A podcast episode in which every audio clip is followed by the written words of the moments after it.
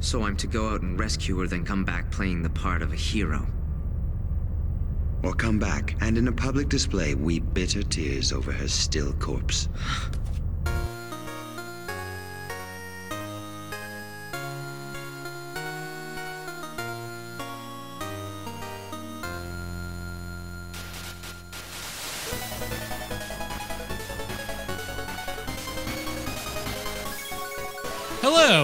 Welcome to It's a Gundam, the episode by episode Gundam Seed podcast, where every week we watch an episode of Gundam Seed and then talk about it and tell Tyler how cool it is. I'm Jeremy. I pilot the Ground Turtle X Wing Custom Zero. I'm Tyler. That's got a lot of adjectives. It's also the Ground Turtle Wing, so you know. My name is Zach. The uh, Gunpla World Building Contest is actually going right now, and someone built a perfect grade Wing Zero that launches a master grade Wing Zero that launches a high grade Wing Zero. Wait, how does it? It didn't actually win, but it doesn't actually launch, but it's like What sculpted in such a way that like a, a turducken one's coming out of the other. what beat that? Actually, the thing I think is going to win is this really, really cool. Like, it's the piece is meant to look like a statue, but it's a wing zero on top of an Epyon, and they're grappling. And it's painted so it's clear they're entering the Earth's atmosphere. And like the bottom of the Epyon is super red, and then it gets progressively less and less red towards the wing zero. It just looks incredible. that sounds pretty sweet. I think that's going to win. A lot of people think the American one has a chance. I don't really like it, but I think it's the photo. I don't think any photo would do it justice because it's got a lot going on. And then the Japanese winner is a Tallgeese that's supposed to look really cool, but I couldn't find a picture of that. Is it illegal to gut the inside of the model and replace it with working robotics? It's it has to be stationary. Oh, when so you you're- can't Because have it it's a be- model contest. But what if I made the model an autonomous robot?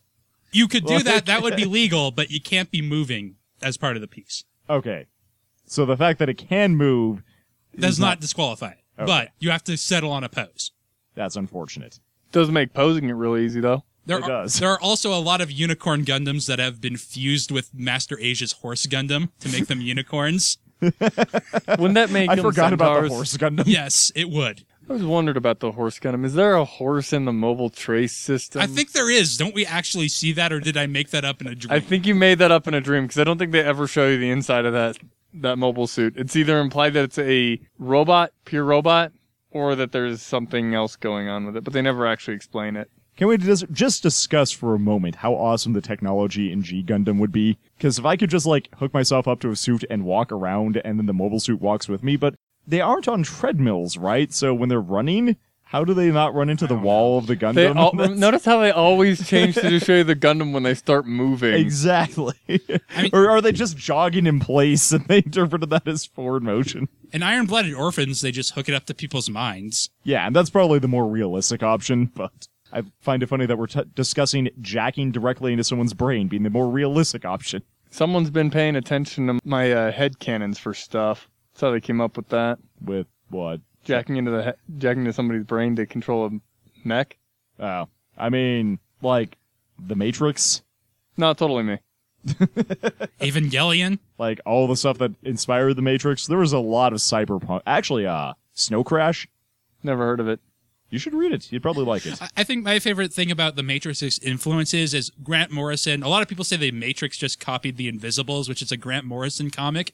And he said, nah, I'm cool with it. I kind of wish I had gotten like a special thanks or something. But what I really wish is they had kept copying me for the second and third movies. That's fantastic. So, we this week will be watching episode 8 of Gundam Seed entitled Songstress of the Enemy Forces. Which is like the best title thus far. It's great. So, we haven't actually released any episodes yet, and it's been a while since we've recorded, so if we're a little off, that's why. Uh, part of that is because all the episodes of Gundam Seed were on YouTube, so if we said that on any old episodes and I didn't manage to cut it out, that unfortunately is no longer the case. I'm sure you can find Gundam Seed and watch it along with us, because you're all resourceful people, I'm sure. You found this podcast.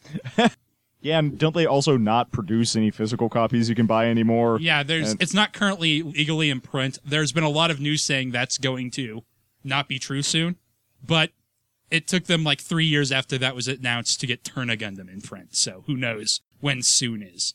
It's almost like Riot's trademarked soon. Yeah, It's like everyone's trademarked soon. Is Build um, Fighters still hanging around? yeah, Build Fighters is still up there. I should watch that before they take it down, apparently. I think the idea is when they upload a new series, they take the one that's been on there longest down. Because Zeta used to be up there, Double O used to be up there. Okay. Seems really strange, but I guess it'll encourage people to buy your physical. Oh wait, Import it from Japan. That's probably corporate policy.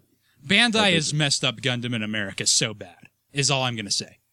So, this episode, we get Lacus Clyne, and we have finally all three of the main female characters have had some time, which is cool. This episode also finally passes the Bechdel test. For those who, uh, for those of you who don't know, we've talked about it in the past. The Bechdel test is you have to have two female characters who talk to each other about something other than men. I forgot what that test was called.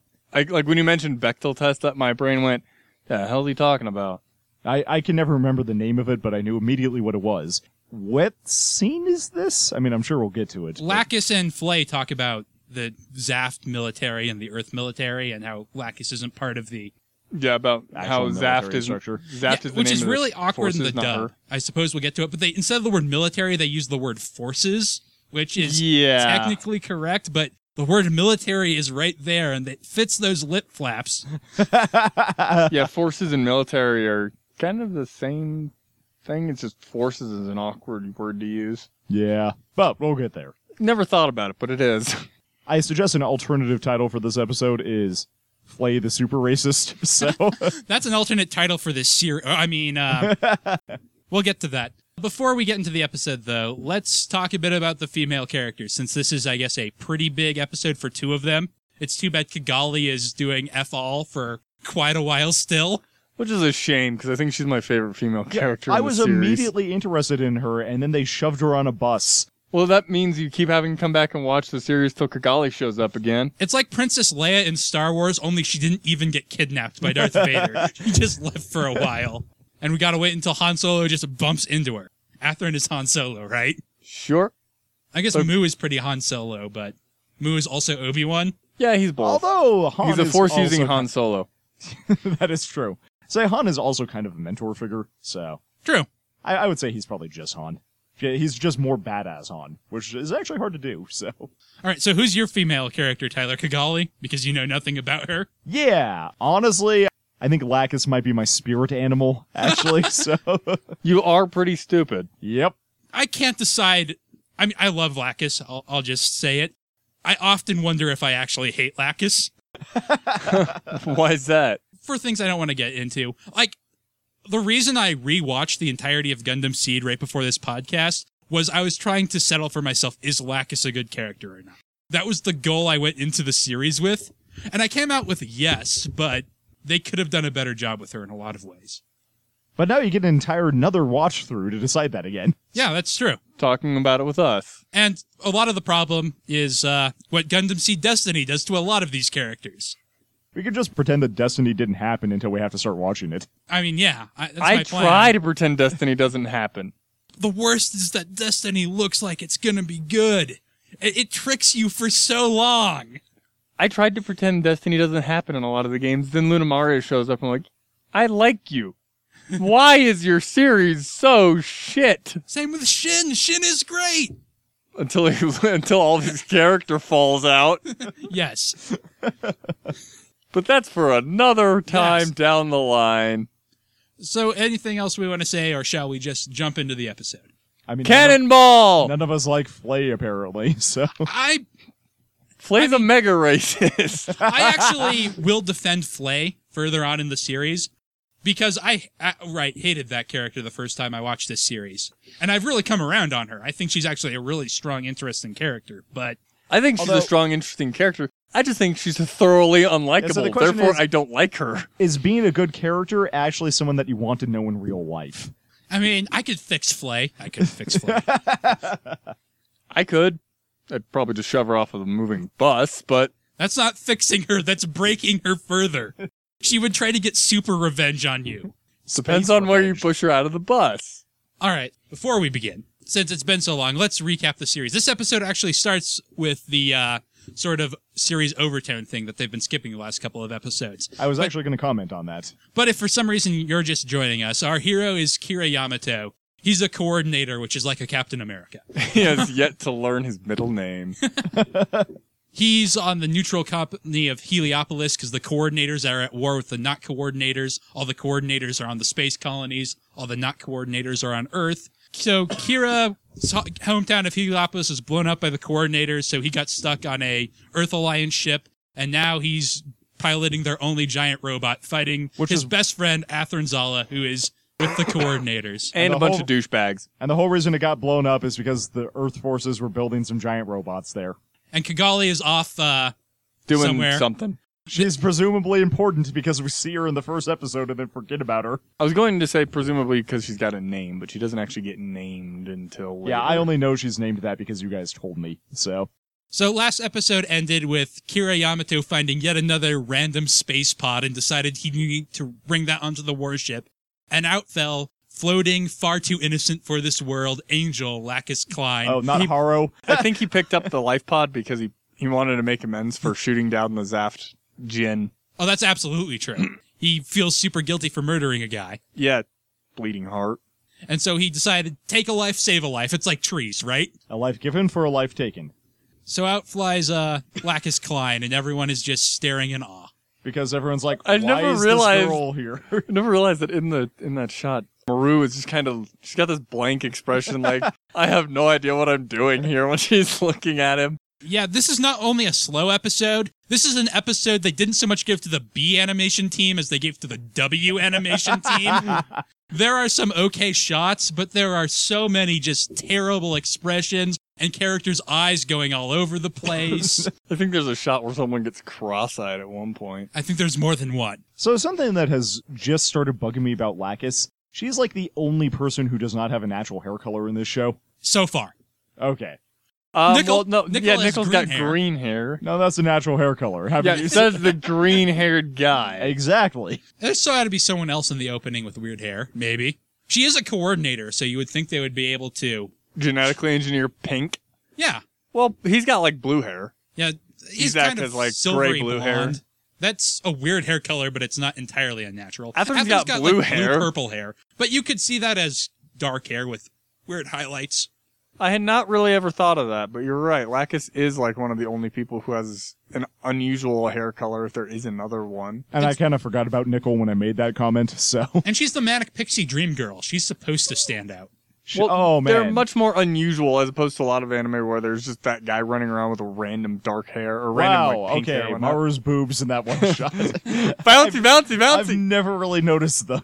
But has Dan made you watch his favorite um, random cracked skit, which is it's like assisted living care for manic pixie dream girls?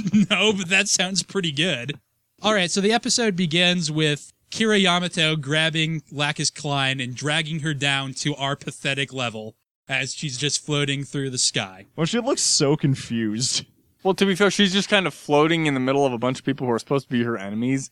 And wow, that backdrop is terrible of the And- officers. And Kira suddenly has a crush. Yep. Kira Wouldn't is you? instantly smitten. And Lacus realizes, oh my, this isn't a Zaft ship, is it? And Mu and Natarle go into the land of exasperation, which they will not soon leave. Maybe we should just try to count how many times the officers facepalm in One. this episode. Drinking game. Somebody go get the Jameson. and so they're just all confused and have no idea what to do. And somehow this is worse than if uh, Zach's bomb threat idea had gone through. So then Yeah. we cut over to Zaft lands, where it's like really ominous when they do it for some reason. well, Keep out. it's because they're the bad guys. Are they though? The show is like really into duality. I feel It so. is, but it's still in some ways a traditional Gundam series, and I think they're trying to make you think they're the bad guys. So since we've got the introduction of Lacus and all the boys have fallen in love, we get some nice Athrun in the shower fan service for the girls.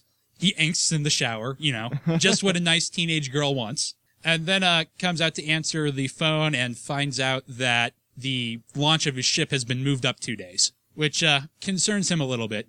35 hours sooner than planned. Seems like a very random number to me. I don't know why. Well, three days minus an hour because Creuset already ate breakfast that morning. So Athrun is kind of confused, but then he turns on the news and it's the writer didn't want to have to explain this to you channel. So it has the news that Lacus's ship, the Silver Wind, has been missing and no one knows where Lacus Clyne is. which of course worries Athrun because, as we learned last episode, she is his fiance. I love that the picture that they use of her is just her looking confused on a blue background. To be fair, that is kind of her default expression. You'd think they would have some nice, uh, like, photo op pictures of her, since she is a pop idol. yeah, Yeah, instead of just the "I'm so lost, what am I doing here?" picture. So the officers take Lacus to kind of interrogate slash debrief her. She introduces Haro. I believe you have feelings on Haro, Tyler. I don't know why anyone would ever purchase one of these things. It is so annoying. Well, spoiler, Lacus did not purchase Haro. The best Haro. Well, so, oh, okay, really quick. Zach just pu- look at her face. I don't need oh, to. I told you this episode was not animated by anyone who cared. The best Haro I've ever seen actually came out of Double O, and it was the best thing in Double O because it tells one of the characters they suck. he does something, and the Haro goes, "You suck, you suck." Okay, so I- even if Lacus didn't buy it for herself, someone bought it for her. Why would you inflict that pain on someone? Bot. Uh, There is a great fan comic about that that I'll have to show There's you two, after there's a reveal. Yep. Ta- take your tally, Tyler. So just from her introduction, we've got a more ha- face palming. Even Mu, who's usually cool with everything, is super exasperated, and the entire crew is trying to listen at the door, except Kira, who's angsting in the background. Uh, and Natarle comes out to get angry at them. And I want to talk about the dub for a bit, because the dub is mostly good for this series. It's a little up and down. They do something to Natarle's character that I don't really like. And it kind of starts here, where they just kind of make her a huge bitch. She's supposed to be a hard ass, and I get that, but she just see something about the direction of her character starting now. I never really noticed that personally. I always just kind of felt that she came across as a hard ass, but that's just me. She comes up like a mother nagging her kids here instead of a officer giving her subordinates orders. I think I prefer the fact that she seems more like an officer in the dub, giving orders rather than, you know, why are you Vaguely not maternal. working? But her as opposed to are get s- your asses back in on the job. Her lines are very similar though. It's all about tone to me and the way the actor portrays it. I prefer the other, the way the uh, English one does it, just because I think based on how they, her character is structured and the arc that she goes through, regardless of the tone, the tone from the hard ass military commander is actually more appropriate. I don't want to get into her arc because it's spoilery, but for the exact same reason, because of her arc, I prefer the original, where she's a little softer. So everyone runs to work except Kira, who gets waved at by Lacus like they're in school, and God, he oh just God, does not know what to do. there. That is the derpiest And- and- expression too. And then Mu's face after. So they realize that Lacus's last name is the same as Supreme Chairman Siegel Clyne. And Lacus stupid is like, oh, do you know my dad? Which uh, leads to yet another facepalm. like I think this is the only episode in which Mu ever actually looks Exasperated. exasperated with anything Kira does. But this like is one of those this takes the cake situations, and all the officers Even are horribly like, confused. what do I do? I would be as confused as they are. so they ask what she's doing out there, and she explains they were going out to the wreckage of Junius 7, which is the colony that exploded that started the war, to prepare for memorial services.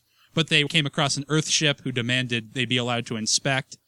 And things got sort of out of hand, and it led to fighting. And she was shoved into an escape pod with the Death Star plans. And the uh, other Earth Forces ship had the uh, life pod is unmanned. Don't shoot it down. There's a Haro in there. There's a life form on board. Don't shoot at it. That could possibly be a main character. I love Mu's exasperated face, and that like it's the standard like straight eyebrow face. So Murrue is kind of sympathetic to it. Clearly, she's thinks Murrue this is a terrible officer. She's a great mom. She's a Especially great mom, terrible officer. Like, didn't the Earth Forces just last episode, or maybe the episode before, like have their own memorial service here? Oh no, They- This ship did. yeah, Yeah, they're the Earth Forces. They're just a very small segment of them. yeah. I think. Well, I think this is saying that there are lots of racists in the Earth forces, which is something we hear often.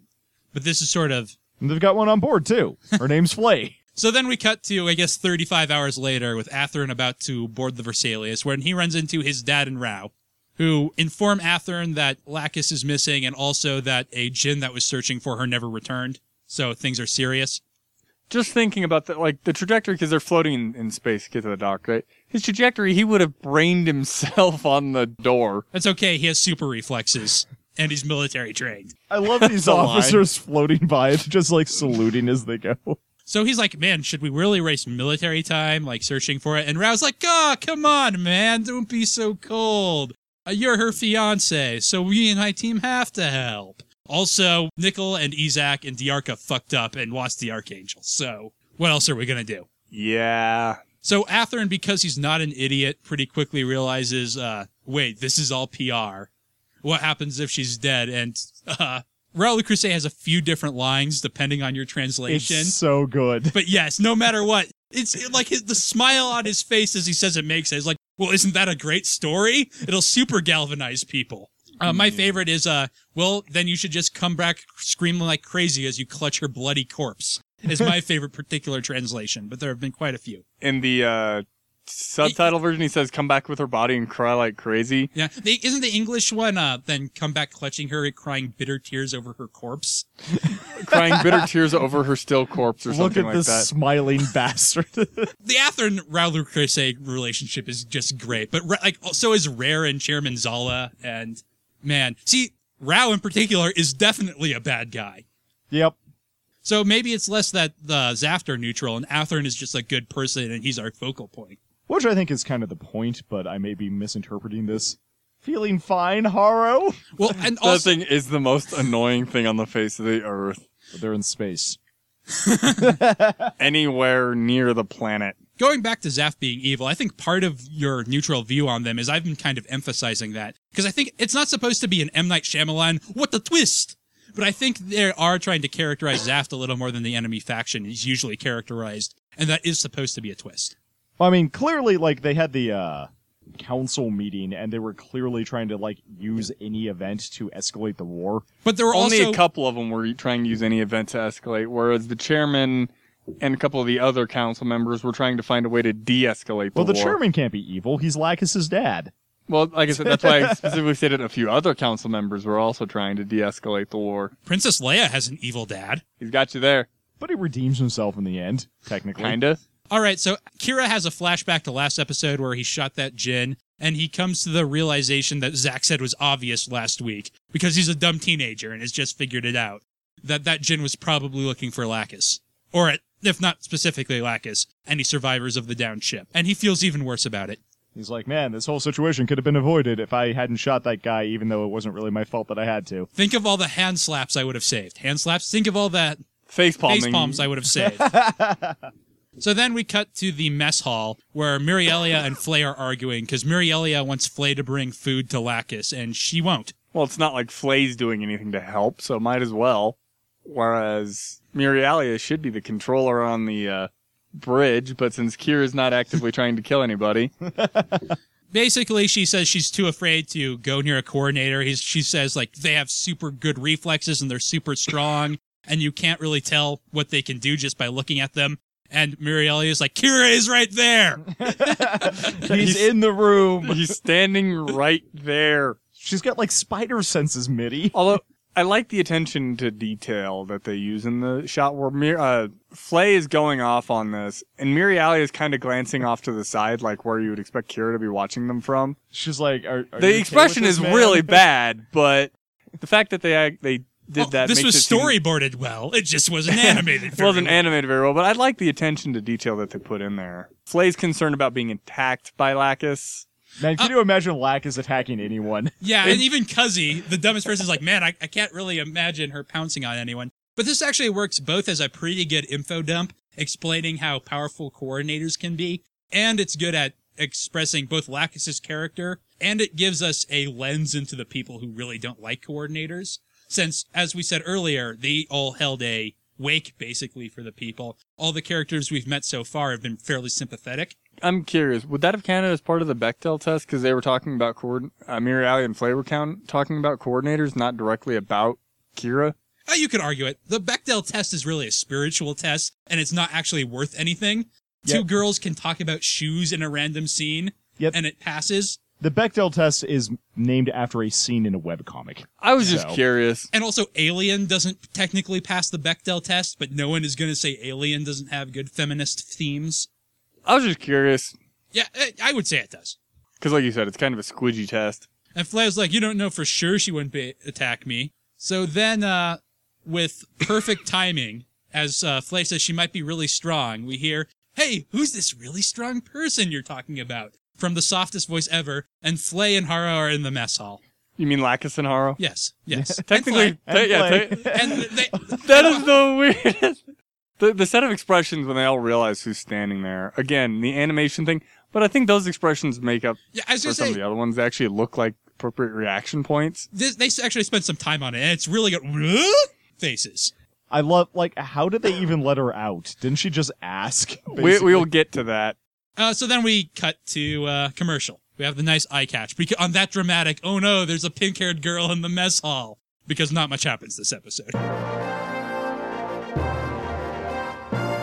Hey guys, it's me, Jeremy, and this time I'm not alone, awkwardly talking to myself, retaking everything six times, and then editing together, so I sound like a real human. I don't understand why this is a problem for you because it sounds wonderful to me.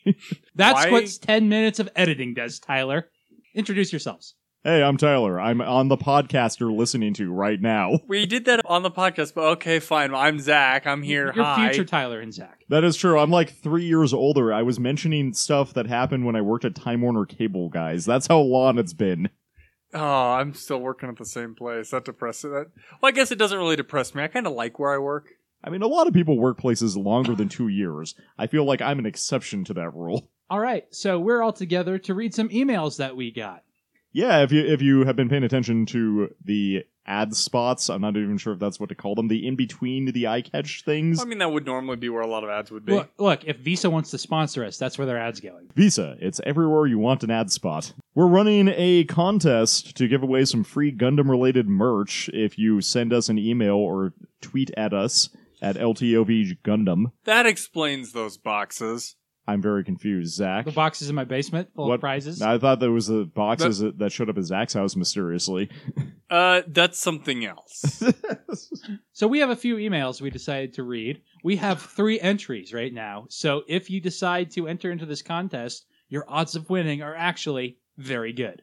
Yeah, because Ed wanted to recuse himself from eligibility, but he's also one of our three entrants right now. So So the first email comes from Edgar, and it says, Dear total strangers, I, a complete stranger, having listened to the first episode of your podcast, am writing to you as someone who totally does not know any slash all of you. I like your podcast, thanks Ed, and it has motivated me to finally watch Gundam Seed. I hope you enjoy that 50 episodes and then stop. Stop. Do not pass go. Do not watch Gundam Seed Destiny. But also keep listening to our podcast where we watch Gundam Seed Destiny. we'll take that bullet for you. I like this guy. He, he sounds nice. Below are my thoughts as I watch the first episode. I don't know if I'm going to read all of these or just some of them. no, no, you should read all Okay. of them and then you can just edit it later. I love the orbital insertion opening, especially the photos tucked on the consoles. And there were there Zoids shown during that opening narration. Yes, Ed, there were Zoids. Were were they I'm pretty sure there are some Bakus in the opening. Yeah, I was gonna say were there Bakus in the opening? I don't remember that. in the very first episode, I think there's some desert shots, but it's been a while. Birdy is just a pale imitation of Haro. Oh, Don't just worry. wait. you have no idea. Why are the colonies one light week from Earth? Pluto orbits at about one light hour from the sun. There's interference, Ed. Minovsky particles. yeah, it's that light actually travels slower in the solar system these days. Uh, calling it now, before the first commercial break. This mysterious blonde girl waiting for the professor is masked villain's sister. Nope. Wrong. Nope. I was closer, I think, with my guess of uh, the whole Star Wars relationship. So that's going to be it from not Ed wearing a Groucho Marx mustache. Thanks, Ed.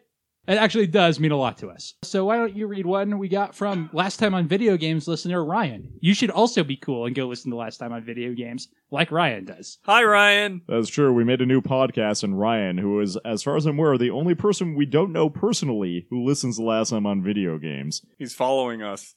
This is awesome. We have a ba- we've got a baked in listener. Thanks, Brian, for being an awesome guy.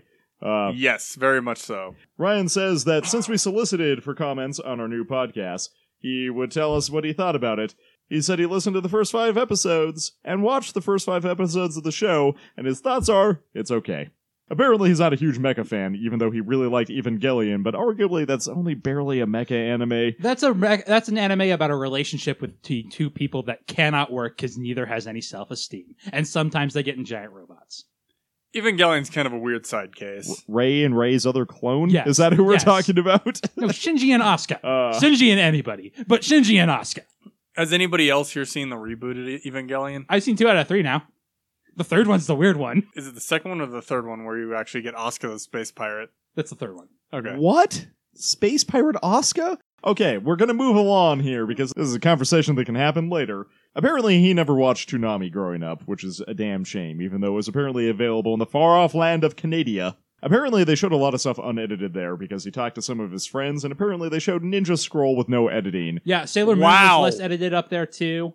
And uh, they got all of Gundam Seed Destiny, whereas we got none of it. Ryan I think said- that's a fair trade. Well, Ryan thinks this is a decent podcast, and we appreciate that, Ryan. I asked him to tell us if there's anything he wants us to improve on, but also we have episodes to get to before we can take that as actionable advice. But thanks, Ryan. You're a cool guy. You're like literally the only person who ever contacts us, so thanks for that. Uh, it but- is nice to hear from you. And last but not least, we have one from Tommy, which just says, I found It's a Gundam a few days ago, and I really like and will continue to listen. So thank you, Tommy. We very much appreciate the listening. On the other hand, I will also point out that the subject of his email was new fan and contest entry. It says plus. Oh, does it say plus? Yeah, new fan, plus. Remember, you can always hang out with us on the Discord channel for uh, Last Time on Video Games. This is kind of the same place, too. Or if you're in Colorado and uh, Zach isn't your favorite host, then you can hang out with some of us as well. I, I'm just assuming you don't want to hang out with random strangers, Zach. So All right, so if you want to enter our contest that we keep mentioning it, so what, these three guys aren't the winners. We are giving away a Freedom Gundam model kit, Master Grade 2.0. I It's looked a it very up nice today. model. It's very good. Yes, there's a problem with the hip joints. Some of them break, so you have to be a little careful, but it's a very good model. We're also giving away Gundam the 08th MS Team, one copy on Blu ray and one copy on DVD. Which might be my favorite Gundam series. It is really good. My main problem with it is kind of short. So if you want to enter, you just have to send an email to Gundam at last time on video games, like these guys did. Dot com, obviously, it's an email address. You can also enter by sending a tweet with the hashtag Gundam Podcast. No one has done that yet. And now that we're on Apple Podcasts, there's a third way to enter. If you leave us a rating and review on Apple Podcasts, we'll also enter you in the contest. But we're not taking submissions over the Discord chat, okay? So don't contact us on Discord and try and enter the enter that way. Now that sounds awesome. I'll take it. If you want to get to our Discord, there's a link on our website, lastpodcast.com, which is also where you can find Last Time on Video Games. It's a cool podcast. We talked about Stonekeep this week. Maybe don't listen to that one. All right, but we've taken up enough of your time. Send us those emails if you want them read aloud and you want to win a cool model kit. And we will see you then. Bye. So then we cut to the bridge, and it's Mu and Murrue talking. And again, I don't really like the way this is dubbed because Mu is kind of being goofy and flirty in the original version, which is just kind of weirdly cut in the English version. He just has a really awkward line because his lip flaps are awkward, so they have to fit them. so anyway, Murrue doesn't want to have to hand Lacus over because things will be tough for her, even though she's a civilian. And the challenges are on that, bringing up that they're using a bunch of civilians the in the war anyway. And Tolle and Sai, who are on the bridge, are just kind of overhearing this. Again, it highlights the differences between Murrue and Natarle. Natarle is a lot more tactical. Murrue is a bit of a bleeding heart. Murrue is a terrible officer. Natarle is actually a good officer. Yeah, Murrue should probably not be captain of this ship. All things She considered. should really not be captain of this ship. She is because she happened to be the senior officer on scene when the whole shit hit the fan. And Mu doesn't want to be. Yeah, say Mu Yeah. technically outranks her, but Well, technically, you could go with he's a fighter pilot, so he might under actually fall under a different section. She's a mechanic. okay, okay, that is fair. I'm a mechanic, not a spaceship captain. So we cut back to the mess hall, and Lacus apologizes for leaving, but she says she's super hungry and thirsty. And they're like, "What? But you can't just leave." And she's like, "Well, I tried to ask for permission, but no one answered me. Too innocent for this world." Uh, Flay is freaking out. I love her face here. Maybe the bad animation actually helps out because it makes Flay look really freaked out instead of just like concerned. They all just have those the perfect confused expressions. That that was the one thing that the guys who animated this were really good at was confused expressions. Flay says she doesn't want to eat with anyone from Zaft, and she explains she's not actually from Zaft because that's the name of the military. Like we said earlier, the English dub uses the word forces for no discernible reason. and Lack is like, "Yeah, we're the same, you and I. You're not wearing a military uniform, so you're not in the military either." And Flay takes super offense to this, even though she's absolutely right. No one sitting in the mess hall at the time is part of the military. But they're all wearing uniforms, so she has no reason to assume that. well, I guess technically Miriallia and Kuzzey did sign on. Not yet. No, they did. Earlier on, they actually did sign on. They t- they mentioned that they volunteered. Well, that's not the same as signing on. Like they haven't been officially processed. So anyway, Flay makes a very dramatic um, statement about not wanting to be friendly with the coordinator, and everything goes sepia tone again. It includes a close up of her face and everything. So my theory is that when Kira has a romantic crisis, the world goes sepia tone. it happened when he saw Athrun running at him, and now it's happened when Flay, who he has a major crush on, has uh, displayed he doesn't like coordinator. And we all remember what it's like to be a teenage boy and for the girl you like to be dating someone else. You see the world in sepia tone for a second. Does Kira know that Lacus is Athrun's girl fiance? Not We'll yet. get to that. I, I I mean, this is setting up so much relationship angst. It's gonna be great. The entire world's gonna be sepia tone for an entire episode. Uh, the love deca- dodecahedron. Who told you about that that is great. episode? And you got Hasai hanging off the side of it because he and Flay are technically together. Tolle and Miriallia are just like, well, we're happy together, so we're Screw gonna all you stay people. far away from that. so Kira takes the meal and starts escorting Lacus back to her room. Miriallia, Flay, and Kuzzey are still in the mess hall. Things are very awkward.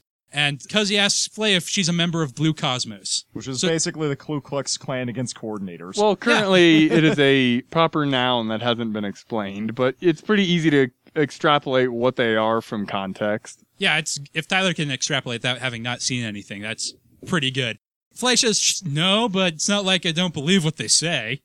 I just haven't joined. I haven't gotten a membership card yet. They cost like fifteen bucks. Those white hoods are so not No, they're fashionable. Wouldn't they? Yeah, they'd be blue hoods. because of the Blue Cosmos. In particular, she says that this is another line with a lot of translations. I don't like the one the sub used, but basically she says, "Man, it's weird to get like genetic manipulation if you're not sick or something," which is not something I necessarily agree with, but is at least a viewpoint I can understand. Well, and the other two characters in the room sitting with her, They're, Well, just kind of like, After she asks if they thought that she was right. You yeah, know, that, that neither kind of of them phrasing. respond. So So Yeah. again, this is pretty well done. Clearly, everyone is. It's you know, it's the guy who wants not to be racist, but is kind of afraid they are. And it's not just racism; they do have Captain America powers, which would be scary if you were born into a world where some people have Captain America Could lift a car and don't. and throw them around like they and were one hand hack an operating system together in the space of 20 seconds while fighting off a mobile suit.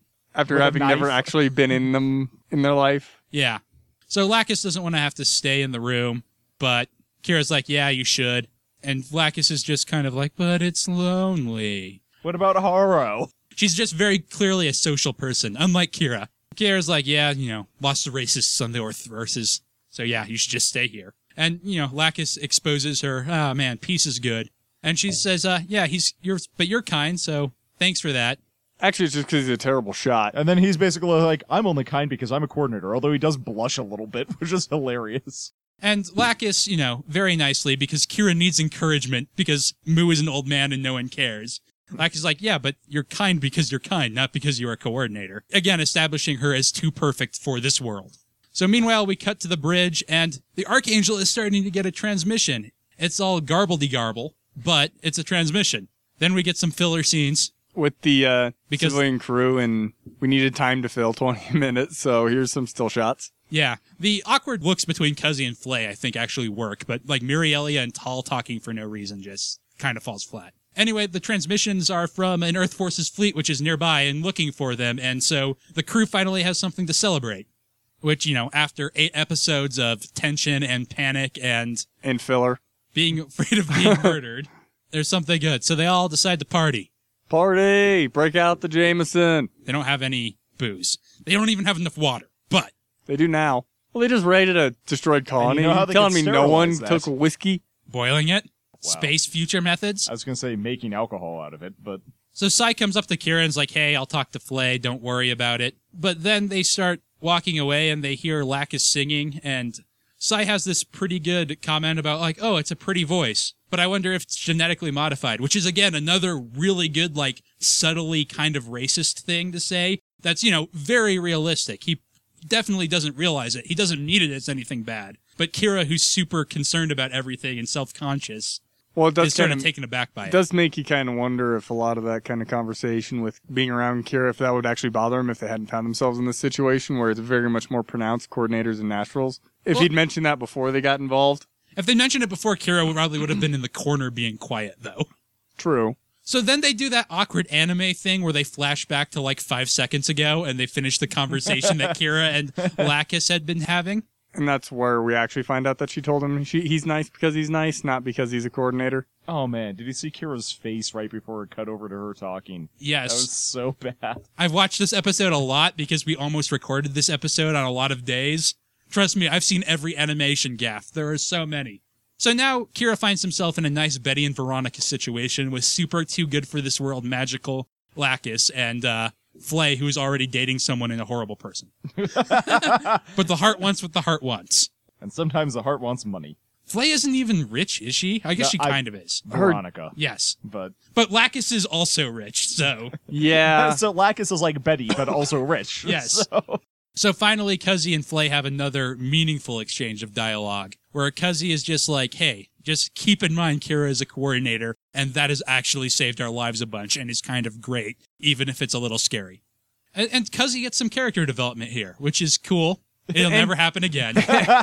and he gets to be uh, the mature one, which, as Jeremy said, he'll never get more character development. Well, actually, there there is a couple of moments later when he gets something, but yes. it's not a lot. So cut over to the bridge of the Vesalius where you have good old Rau Le Creuset hanging out with Ades, and they detect a bunch of Earth Forces ships, presumably the same ones that contacted the Archangel. And they, because Rau is super smart, put together that they've come to meet the Archangel for some reason. And he decides to follow them because he's not going to let history make fun of him because he was looking for some girl and let a chance like this just slip by and lose the war. and turns out he's doing both at the same time without knowing it. Yep. Nah, he knows it. Well, we have seen some uh, crazy leaps of logic uh, on Rau's part, but Man, that's got to be lonely. Athrun's just kind of hanging out in the ready room all alone. No, that's how he likes it. He enjoys his angsting. yeah, he's like Batman. I am darkness. I am the night. So anyway, all the refugees on the Archangel are excited about the escort coming, and we find out Flay's dad is one of the captains of one of the ships. Um, no, he's not one of the captains.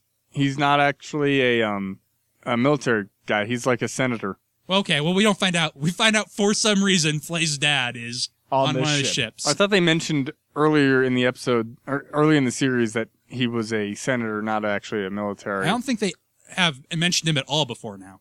So Kira and Murdoch have a nice little chat where Murdoch's like, "Yeah, I fixed up the strike a little bit, but you're probably never going to have to use it again." So, Damn it, but I want you to Murdoch. Check it.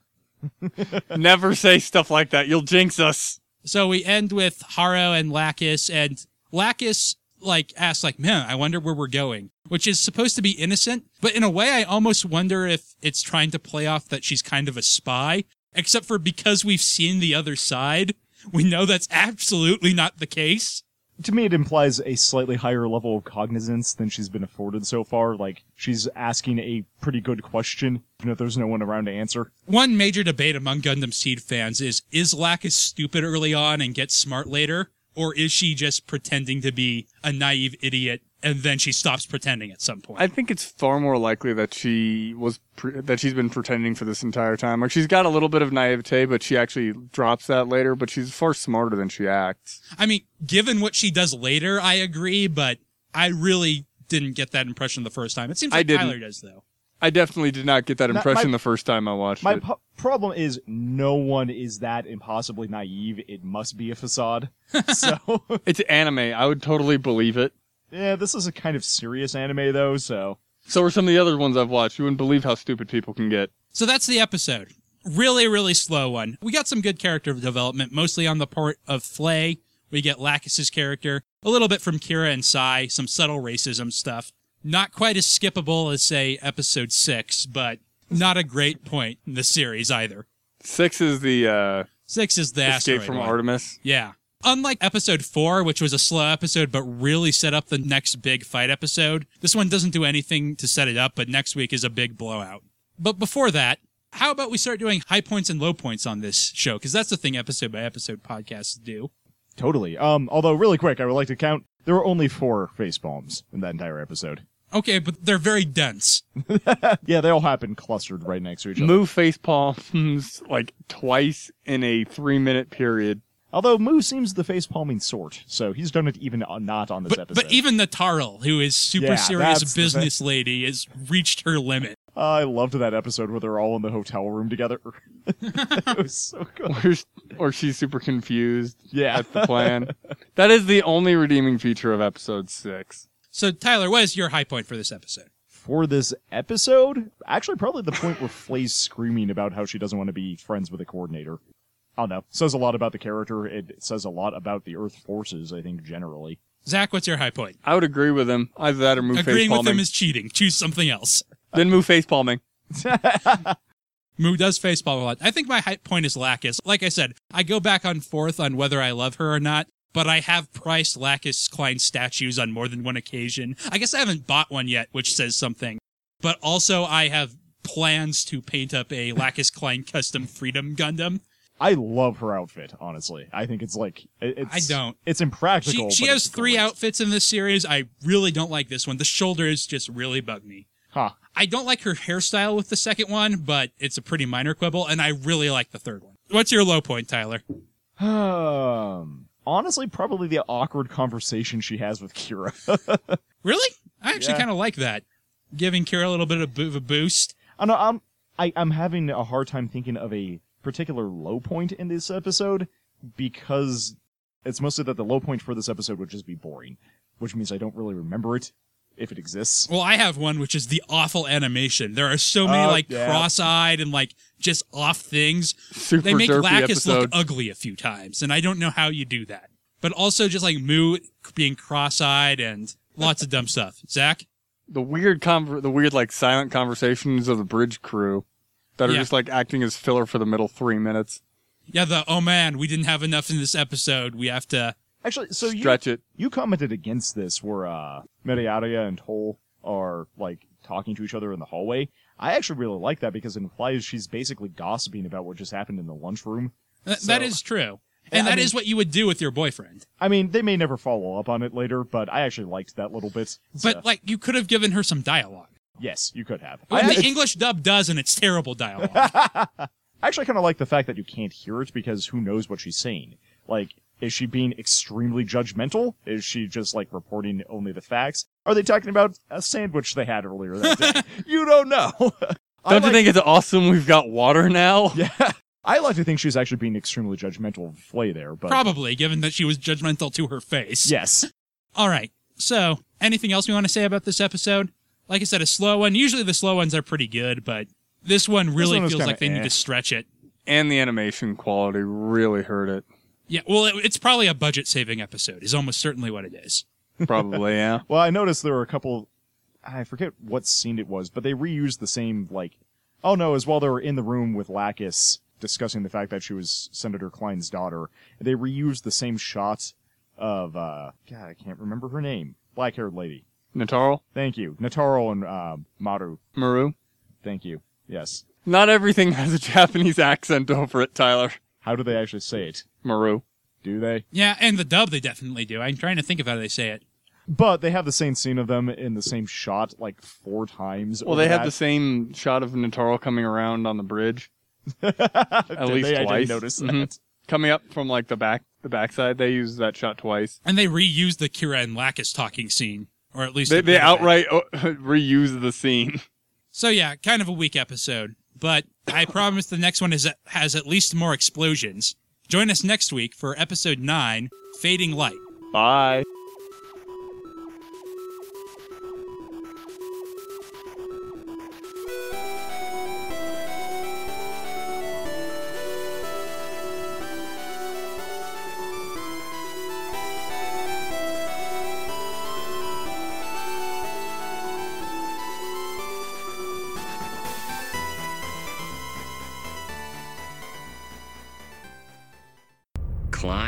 Say?